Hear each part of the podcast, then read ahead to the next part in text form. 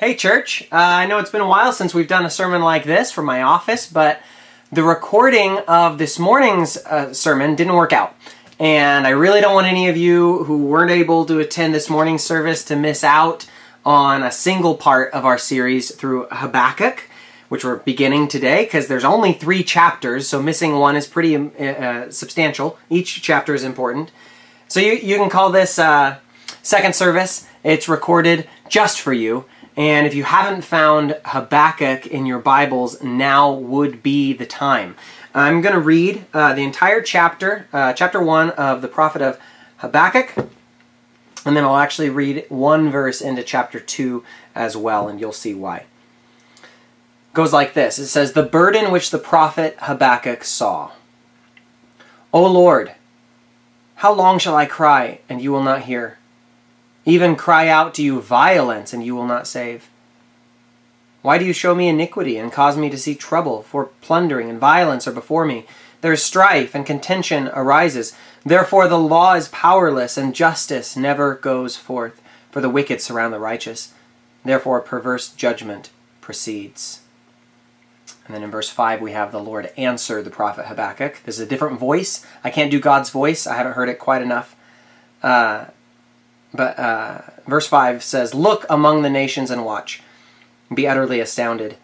For I will work a work in your days which you would not believe though it were told you. For indeed I am raising up the Chaldeans, a bitter and hasty nation which marches through the breadth of the earth, to possess dwelling places that are not theirs. They are terrible and dreadful. Their judgment and their dignity proceed from themselves. Their horses also are swifter than leopards, and more fierce than evening wolves. Their chargers charge ahead, their cavalry comes from afar. They fly as the eagle that hastens to eat. They all come for violence. Their faces are set like the east wind. They gather captives like sand. They scoff at kings, and princes are scorned by them. They deride every stronghold, for they heap up earthen mounds and seize it.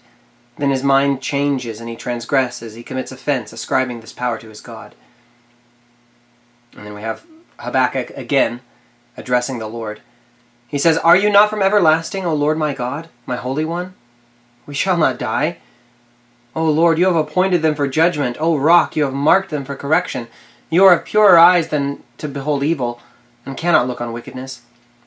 Why do you look on those who deal treacherously, and hold your tongue when the wicked devours a person more righteous than he? Why do you make men like fish of the sea, like creeping things that have no ruler over them? They take up all of them with a hook. They catch them in their net and gather them in their dragnet. Therefore they rejoice and are glad. Therefore they sacrifice to their net and burn incense to their dragnet. Because by them their share is sumptuous and their food plentiful. Shall they therefore empty their net and continue to slay nations without pity? I will stand my watch and set myself on the rampart and watch to see what he will say to me and what I will answer when I am corrected. Let's pray for this. Lord, we want to receive your word. We're not here to judge it. We're placing ourselves under the authority of it. And and as we see in the book of Habakkuk, a, a man of God that has questions about the methods of God, uh, we just want to be humble and we want to come to you knowing that your ways are uh, higher than our ways, that, that we're not assuming that you would be the person that always agrees with us and our way of doing things. Um, we want to be submissive to you, receptive to you, uh, hearing what you have to say to your church in Jesus' name. Amen. So Habakkuk, uh, Habakkuk is a special book. It's it's a simple conversation between a struggling prophet with the God who does not struggle. Um, and, and Habakkuk does struggle a lot in these three short chapters. It's a book only three chapters long, but it's quoted three times in the New Testament, which is pretty significant for a book of this size. It seems to have had a significant influence on the thinking of the Apostle Paul, who quotes from Habakkuk, and Paul's quotations of Habakkuk, we know, had a profound influence on Martin Luther and other reformers that came after. Uh, long before that, the, the, this small book held the attention of the Qumran community, responsible, that was the, the religious sect that was responsible for preserving what we now call the Dead Sea Scrolls. Um, among the biblical scrolls discovered there have been found complete commentaries on the book of Habakkuk. So people come to this book and they notice there's something here. there's something worth seeing in this. It's just three chapters and there's struggle and tension, but but it, it, the short book packs a punch and has a way of catching and holding your attention. The premise is simple, the organization is simple and familiar. Habakkuk is troubled by what he sees in the world. And he is troubled by what he sees as God's response or lack of response. The world, as it appears to Habakkuk, is evidence of maybe God making some bad decisions or at least taking his time making good ones. How could he do this? How could he not do that? Um, again, the organization of the book is, is fairly simple. Habakkuk makes his complaint in chapter 1, verses 1 through 3. God answers in verses 5 through 11. Then Habakkuk offers his second complaint, and God answers in chapter 2. And then in chapter 3, where the book comes to a conclusion, we see Habakkuk praise God. I want you to have this formula in mind and have this end in mind.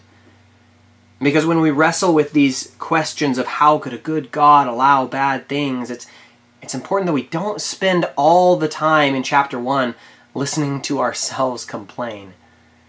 We need to know that chapter 3 is coming and it is the end intended by the Lord. So let's actually begin at the end, shall we? Verses 17 and 18 of chapter 3 are really too good to put off for uh, the week after next. We need to have the final word in our minds as we begin to look at Habakkuk's complaint. Chapter 3 verse 17 through 18. This is this is where Habakkuk will end up after this dialogue with the Lord, this, these struggles with what he sees God do. Habakkuk says this, though the fig tree may not blossom, nor fruit be on the vines, though the labor of the olive may fail, and the fields yield no food, though the flock may be cut off from the fold, and there be no herd in the stalls, yet I will rejoice in the Lord. I will joy in the God of my salvation. The book ends. It doesn't end with answers. It, it, it ends not with all the answers, but it, it does end with all the joy. And you might find that this book is, is very much like, um, say, the book of Job. Um, both have arguments with God, and then God has a final word. Um, both, both are what are called uh, theodicy, not the Odyssey like Homer and the Iliad and things like that, but theodicy. A, a theodicy is an attempt to reconcile the goodness of God with the evil in his creation. Or to put it in the exact dictionary terms, the vindication of divine goodness and providence in view of the existence of evil. Now, the book of Job, of course, takes 50 chapters to do it. Habakkuk takes three chapters, which is one of the reasons we're studying Habakkuk now and not Job. But in, in Job, you see, of course, terrible things happen. And then Job makes his, his complaints, his arguments. And then in the end, God speaks. And Job responds well. Well, we have the same sort of formula here in the book of Habakkuk. And in the New Testament book of James, it says this about Job, though you can see that it has some application for the book of Habakkuk too. In James chapter 5, verse 11, we read, You have heard of the perseverance of Job and seen the end intended by the Lord, that the Lord is very compassionate and merciful. That's the end. For us to see, for Job to see, for Habakkuk to see, that the Lord is very compassionate and merciful. Now, the, the prophet Habakkuk will see, in the end, uh, enough of a glimpse of what James calls the end intended by the Lord, and it leaves him nearly breathless in worship. That's the end of the book. He's not quite there at the beginning of the book. So let's go back to the beginning. The beginning doesn't eh, it doesn't begin with joy, it begins with a burden. Verse 1 says the burden which the prophet Habakkuk saw. I really like the New King James here. I'll be reading the ESV a lot through uh, this study. They just translate some of the phrases um, really well. But the New King James here keeps the word burden rather than oracle or prophecy. Now, all those definitions are accurate translations of the word because there is a sense in which every prophecy is a burden. Read Jeremiah. You see that he is called to prophesy and he resists, but the weight of glory is too much. After years of prophesying to an unsympathetic audience, and by the way, Jeremiah is prophesying to the people after Habakkuk. when the decline of the nation is really coming to a head. But Jeremiah, after preaching, prophesying for years to, uh, to people that are not willing to hear what he has to say, he tries to back out and he says, I won't prophesy anymore. But it says that the word of God burned within his bones. It wasn't something that he could just shrug off, it was a burden that rested on him. Peter, the Apostle Peter says that no prophecy is of private interpretation, but holy men of God were moved by the Holy Spirit. That word for moved is used in Acts when referring to a cyclone that overpowers whatever dares come into its path. That's prophecy. It's heavy, it's a burden. Now, let me tell you how this burden came into being. Habakkuk is writing at the end of his country's existence. For Judah and Jerusalem, it's the end of the world as we know it. This is shortly before Nebuchadnezzar would come in and tear Jerusalem apart, piece from piece, piece by piece. He had, he had probably, uh, he, Habakkuk, had probably been a prophet during the reign of Josiah, who was a good king, a righteous king, and he was actually the last good king that Judah had. But following Josiah's death, his son Jehoahaz, the king, uh, he, he, was king for just one real quick second, and then his his brother came in. He uh, Jehoahaz was re- removed. His brother Jehoiakim becomes king, and both of them did evil in the sight of the Lord. And so Habakkuk has witnessed the fall of his nation. His nation has has slipped into moral decline. If you want a lot more on this, then uh, come on Wednesday or Thursday or Bible, midweek Bible studies. We're finishing up the book of Second Kings, and we'll take this all in its in, in all its gritty detail. Habakkuk, but he would have remembered what some would have called the good old days when Josiah was king and the temple was restored and and and think times were good. And he would have he would have witnessed the decline in society and the decline in government and, and now he has the keen misfortune of seeing how it all ends. He has a burden for the culture around him. Now, the prophets were given visions of the future, you know this, but that's not all prophecy is. It's an important part, but it's not everything. Habakkuk is going to see the future, but it, his initial burden is for the present. He labors and struggles for the, the moral depravity around him in Judah. And he cries out to the Lord, and then the Lord gives him a vision of the city's destruction. He sees the future, he sees the destruction of the city he loves at the hands of Nebuchadnezzar. So you see why in verse 1 this prophecy is called a burden. It's something heavy to hold, it's not something easily shrugged off. This is the future that Habakkuk sees, and he doesn't like it. Now, again, before he sees the future, the first thing he sees is simply the moral decline around him. Verses 1 through 4, which I'll read again, is not a complaint against the bad guys outside, the oppressors from Babylon and Chaldea. It's a complaint against the evil at home. And he says, O Lord, how long shall I cry, and you will not hear? Even cry out to you violence, and you will not save. Why do you show me iniquity and cause me to see trouble? And For plundering and violence are before me. There is strife and contention arises. Therefore the law is powerless, and justice never goes forth. For the wicked surround the righteous, Therefore, perverse judgment proceeds. This gives some more of Habakkuk's background. These verses provide some setting. We don't know who his parents were, right? What tribe he was from. We don't know uh, what his hobbies were. But we do know that this is one who cries out to the Lord in his trouble and has been crying out in his trouble so much so that he, he feels spent now. He feels emptied. And now he prays to the Lord, How much longer? How long, O Lord? This implies, of course, that he has been struggling with these burdens for a long time, what has felt at least like a long time.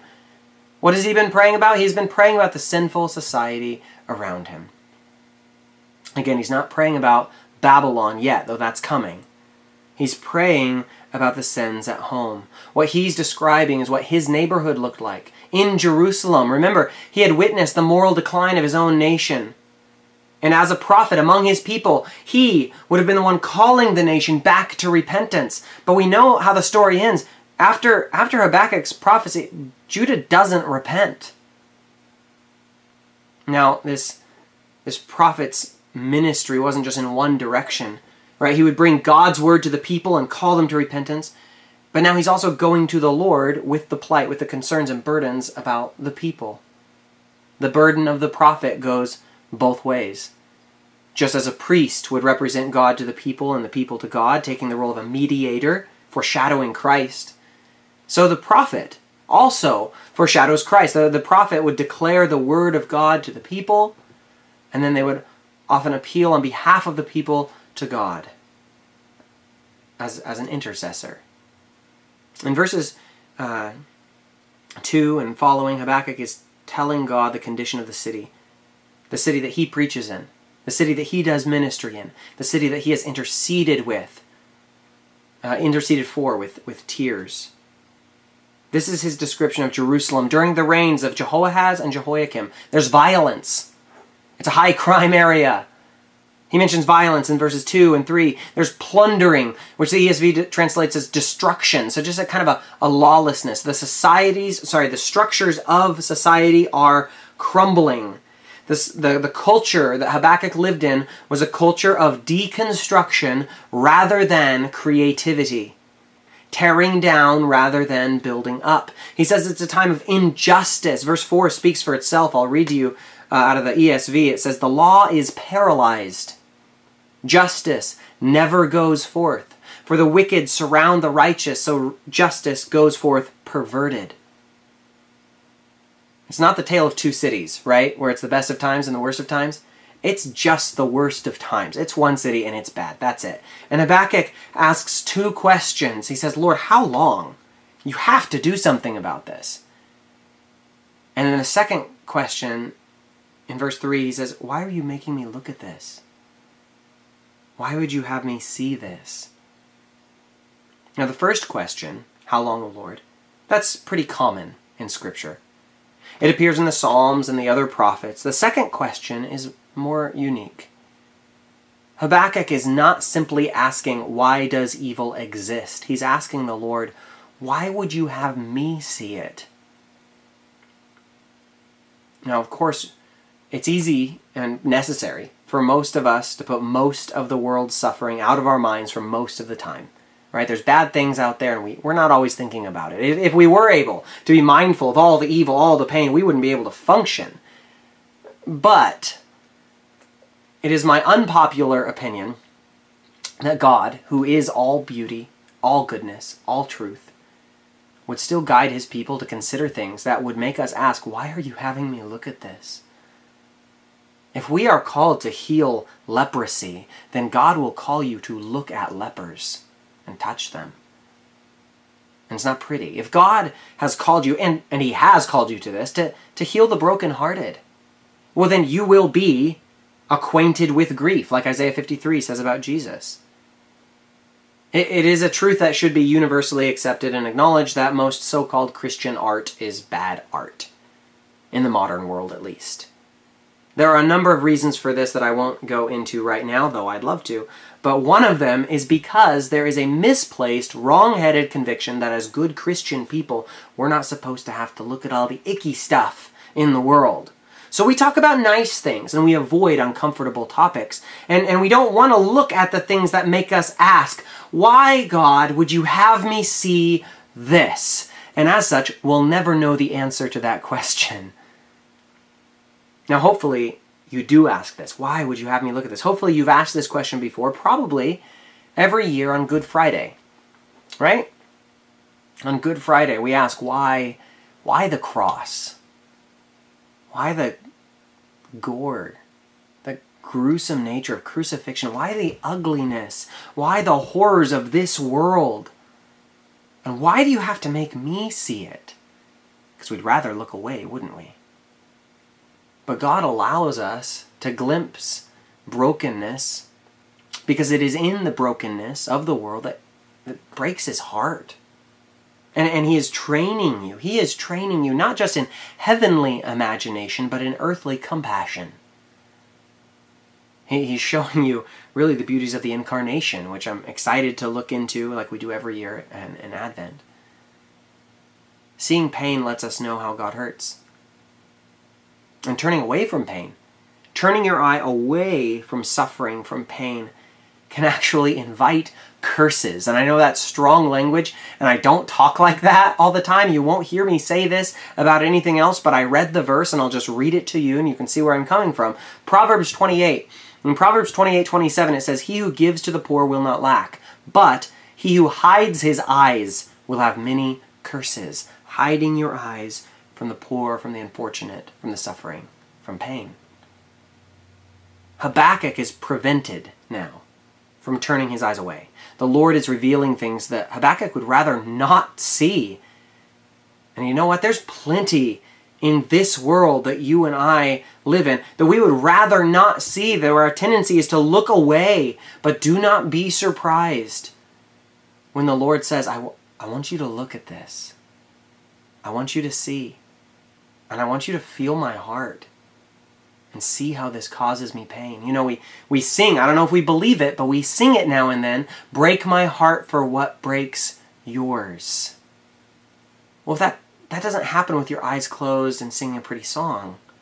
That happens from going and encountering brokenness. Habakkuk sees sin and its results, and he's heartbroken and he asks God his two questions. He says, "How long, O Lord?" Which indicates like, "Aren't you going to do anything about it?" And he and then he asks, "Why do I have to see it?" And the Lord answers, and it is not the answer that Habakkuk was hoping for. God says, "Yes, I am going to do something about it. I'm going to judge it. I'm going to punish, and I'm not just showing you the wickedness. I'm going to show you how I judge the wickedness." And you'll never guess, Habakkuk, who I'm going to use to do the punishing. I'm going to read from verse 5 again on through verse 11. It says, Look, this is the Lord speaking to Habakkuk. Look among the nations and watch. Be utterly astounded. For I will work a work in your days which you would not believe, though it were told you. For indeed I am raising up the Chaldeans, a bitter and hasty nation, which marches through the breadth of the earth to possess dwelling places that are not theirs. They are terrible and dreadful. Their judgment and their dignity proceed from themselves. Their horses also are swifter than leopards and more fierce than evening wolves. Their chargers charge ahead, their cavalry comes from afar, they fly as the eagle that hastens to eat. They all come for violence. Their faces are set like the east wind, they gather captives like sand. They scoff at kings and princes, are scorned by them, they deride every stronghold, for they heap up earthen mounds and seize it. And his mind changes and he transgresses, he commits offense, ascribing this power to his God. That last verse is really sketchy. Uh, it's, it's a hard to, hard to understand verse in New King James. I'll read it from ESV and it'll make a little bit more sense. Now, this look or look and see there in verse 5 is followed by this promise You wouldn't have believed it if I told you myself. This shows us that Habakkuk wasn't just hearing words of God or getting maybe an impression in his heart or something. God was actually giving him a vision. Habakkuk is seeing the Chaldeans come and destroy Jerusalem his hometown. He's seeing a vision of his neighborhood being razed to the ground. And God is saying, I have to show you this because you wouldn't have believed it otherwise. Why? Because it would have it would have seemed like something too bad to be true. You wouldn't have believed it. You would never believe that I, God, a holy God, would take these people, Chaldeans, Babylonians, Nebuchadnezzar and his crew, to come and to knock down my temple in Jerusalem. You would have never believed it. So I had to show it to you. Now let's talk about these Chaldeans. Uh, they would become known as Babylonians. They're the same people. They're described here as brutal and, and strong. They're, they're this conquering force, a force to be reckoned with. God calls them bitter and hasty, not something you want to hear about your new neighbors. Uh, they seize dwellings not their own. The Chaldeans were intent on becoming the new world superpower, overcoming the Assyrian Empire, and, and becoming, you know, the just the, the main power on earth. And the way they were going to do it was by simply owning everything. They were going to conquer all known territories. Nebuchadnezzar was building an empire, a, a global enterprise. And he wasn't nice about it. it. Says they are terrible and dreadful. Another translation reads, they are dreaded and fearsome. The nations were terrified of the Chaldeans when they came into town verse 7, second half, it says, Their justice and dignity go forth from themselves. Now, that doesn't give the full idea of what's being said. It's not as clear as it could be.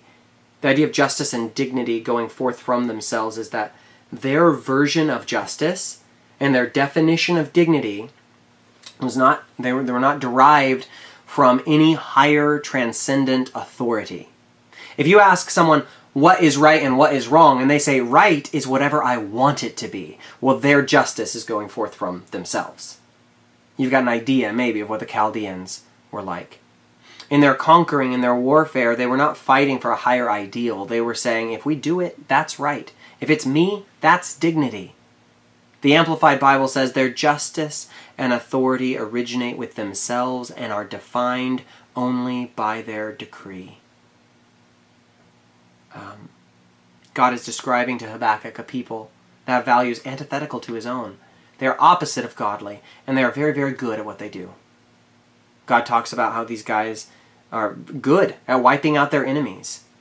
Um, verses 10 and 11 uh, from the ESV now it gives a good reading. It says, At kings they scoff, and at rulers they laugh. They laugh at every fortress, for they pile up earth and take it.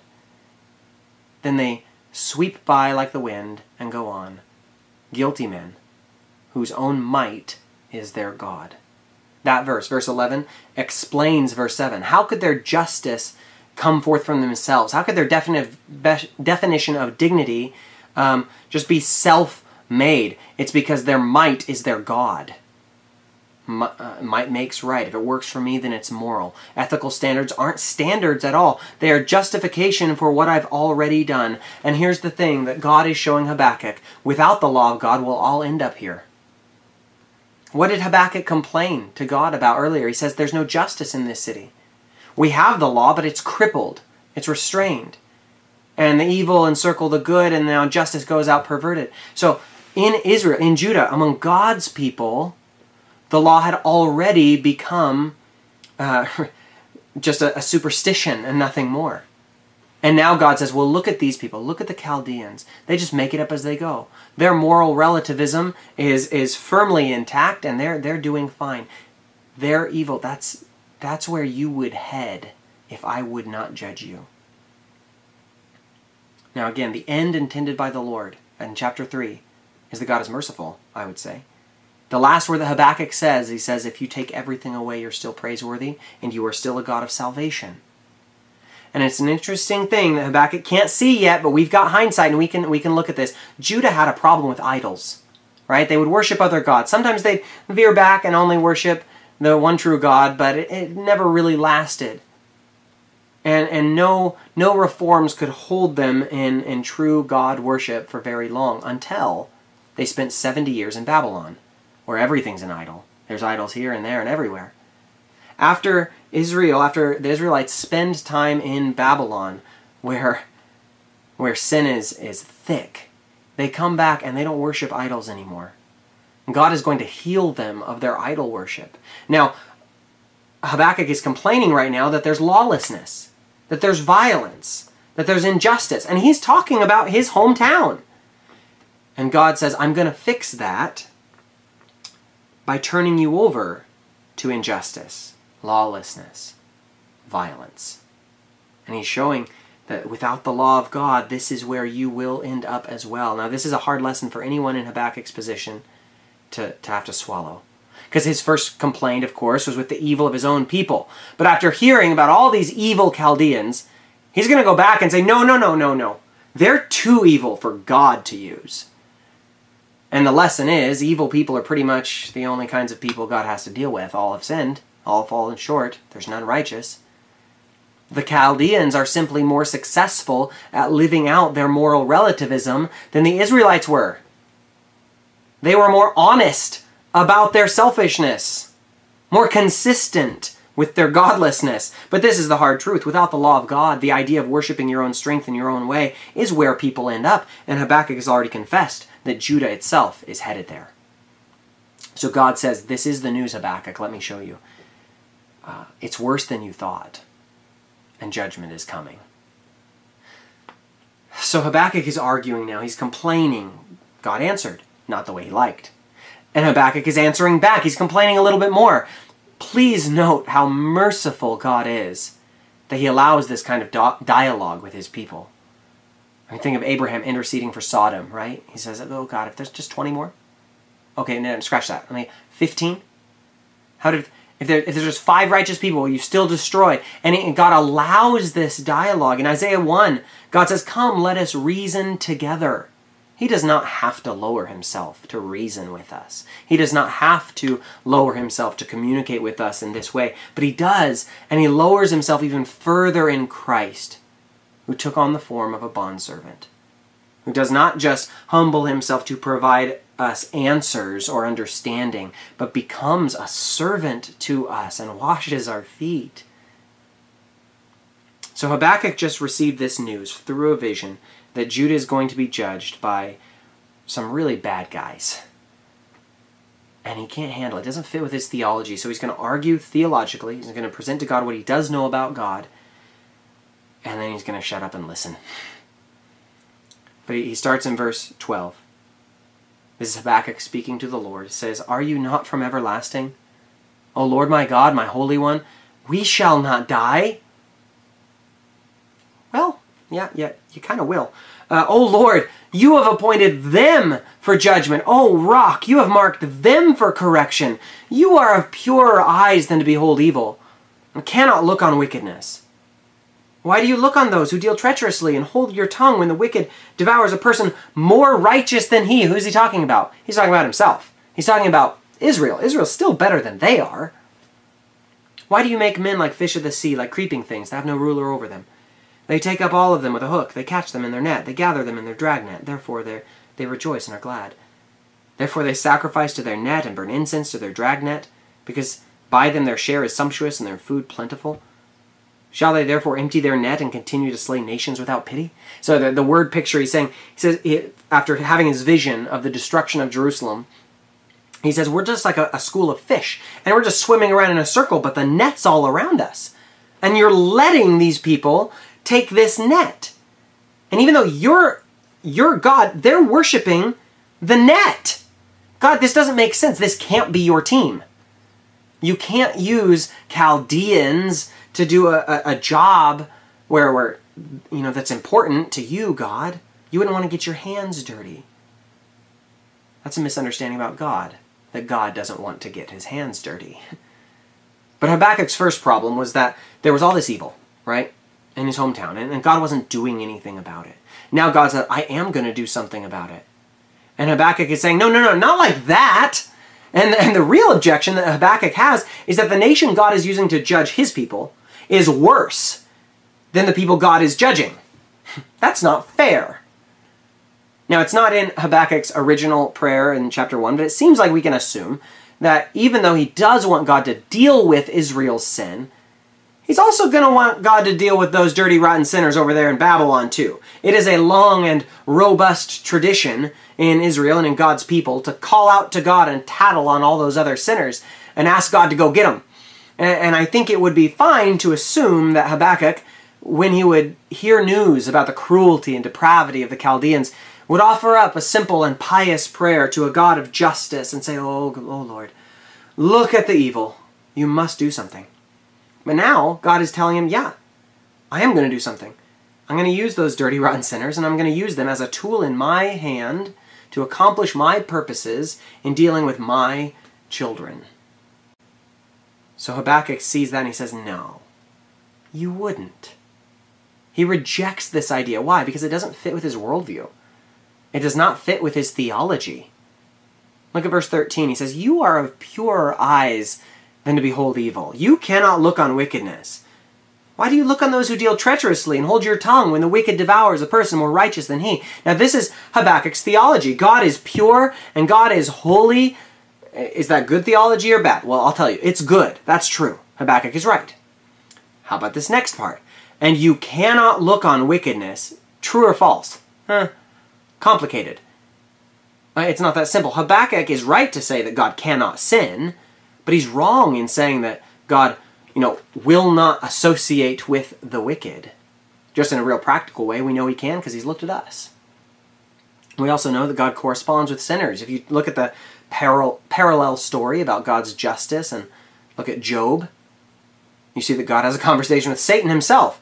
So, what does Habakkuk mean when he says you cannot look at evil? Well, it seems that Habakkuk is of the mind that God, being holy and good, would be too good and too holy to consider the Chaldeans as anything except perhaps kindling. Habakkuk is wrong about this. He doesn't count on how resourceful God is, and he hasn't yet been able to imagine a Messiah who is a friend to sinners. That's even beyond anything he could imagine. And it's interesting to consider that Habakkuk is complaining about the Chaldeans led by, you know, eventually Nebuchadnezzar. And you just wonder what, what would Habakkuk have seen if he could have read Daniel, written, you know, decades later, and, and seen that Nebuchadnezzar, after encountering God's judgment, would come into a relationship with the one true God. The book of Daniel says that he does. When Habakkuk thinks about Chaldeans, the only thing he can see is that they are appointed to judgment. Look at the end of verse 13 it says, Lord, you've appointed them to judgment. Oh, rock, you have marked them for correction. His worldview prevents him from seeing them as anything as useful to God, much less redeemable. That's just another thought entirely.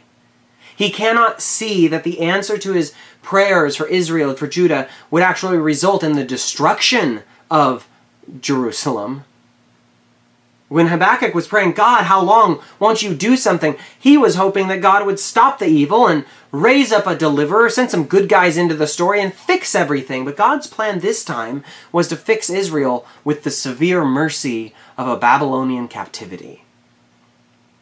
This does not fit with Habakkuk's theology.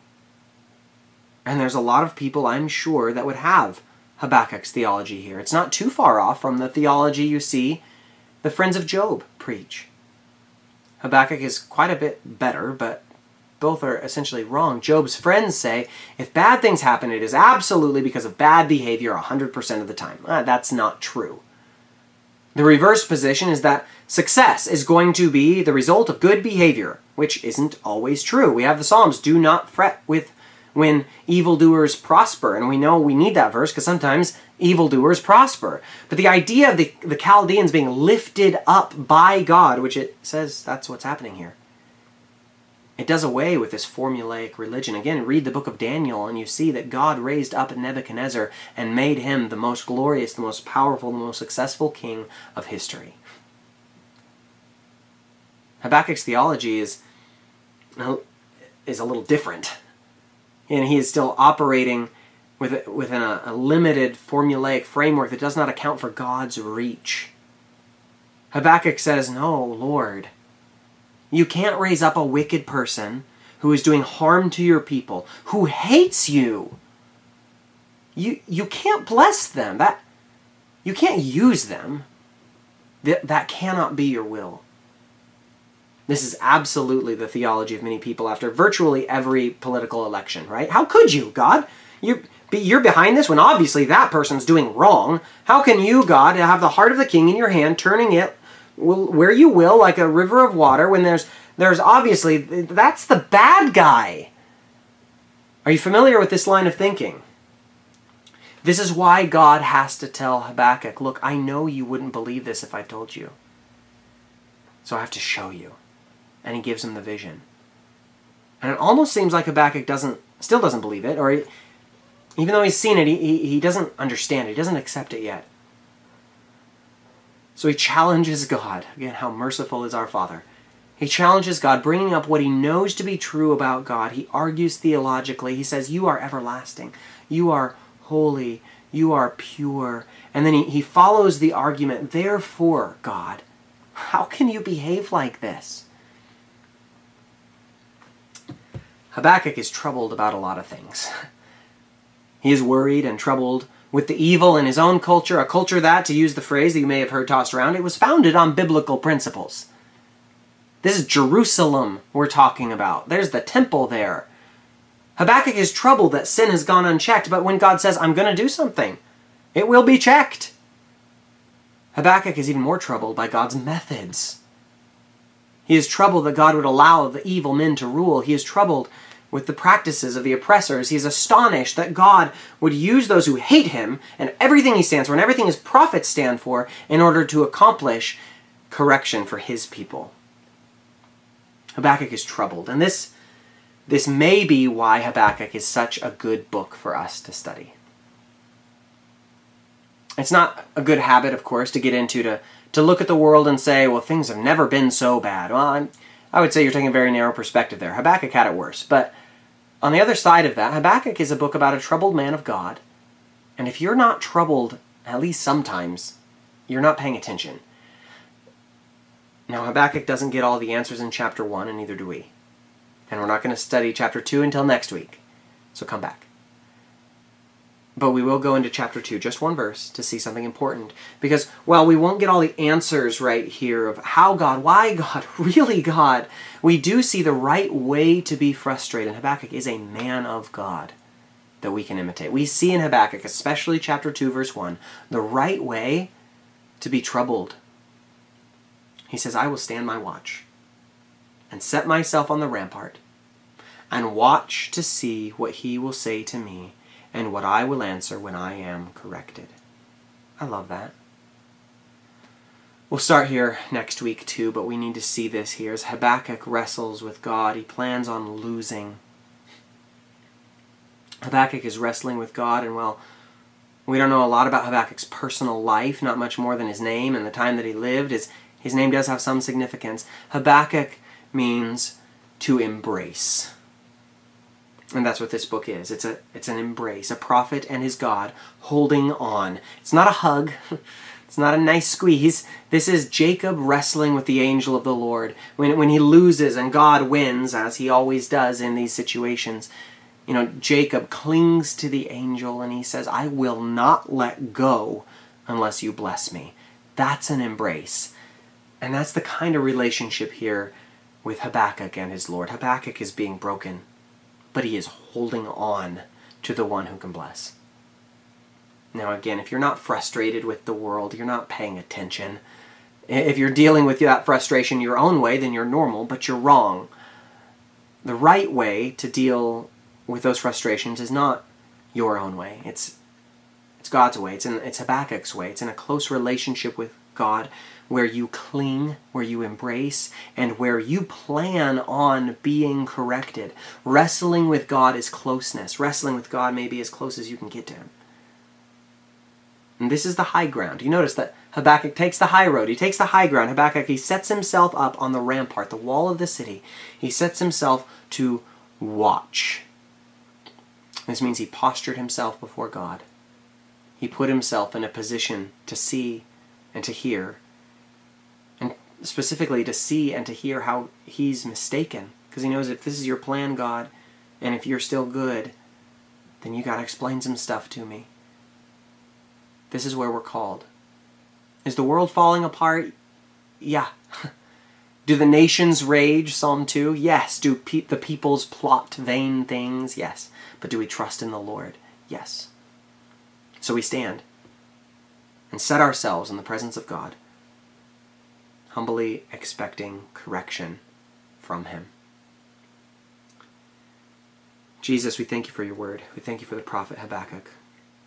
We thank you that you are merciful with us and we don't understand what you're doing always, but but you're willing to hear our our, our, our complaints, Lord. We pray that we would not shy away from anything that you would show us, anything that you would have us look at, so that we can share in your heart. We pray that we would be in a position, we would be holding ourselves in the position before you, God, where we are, hmm, where we are willing to be corrected, as long as it means we meet with you. Bless your church in Jesus' name. Amen.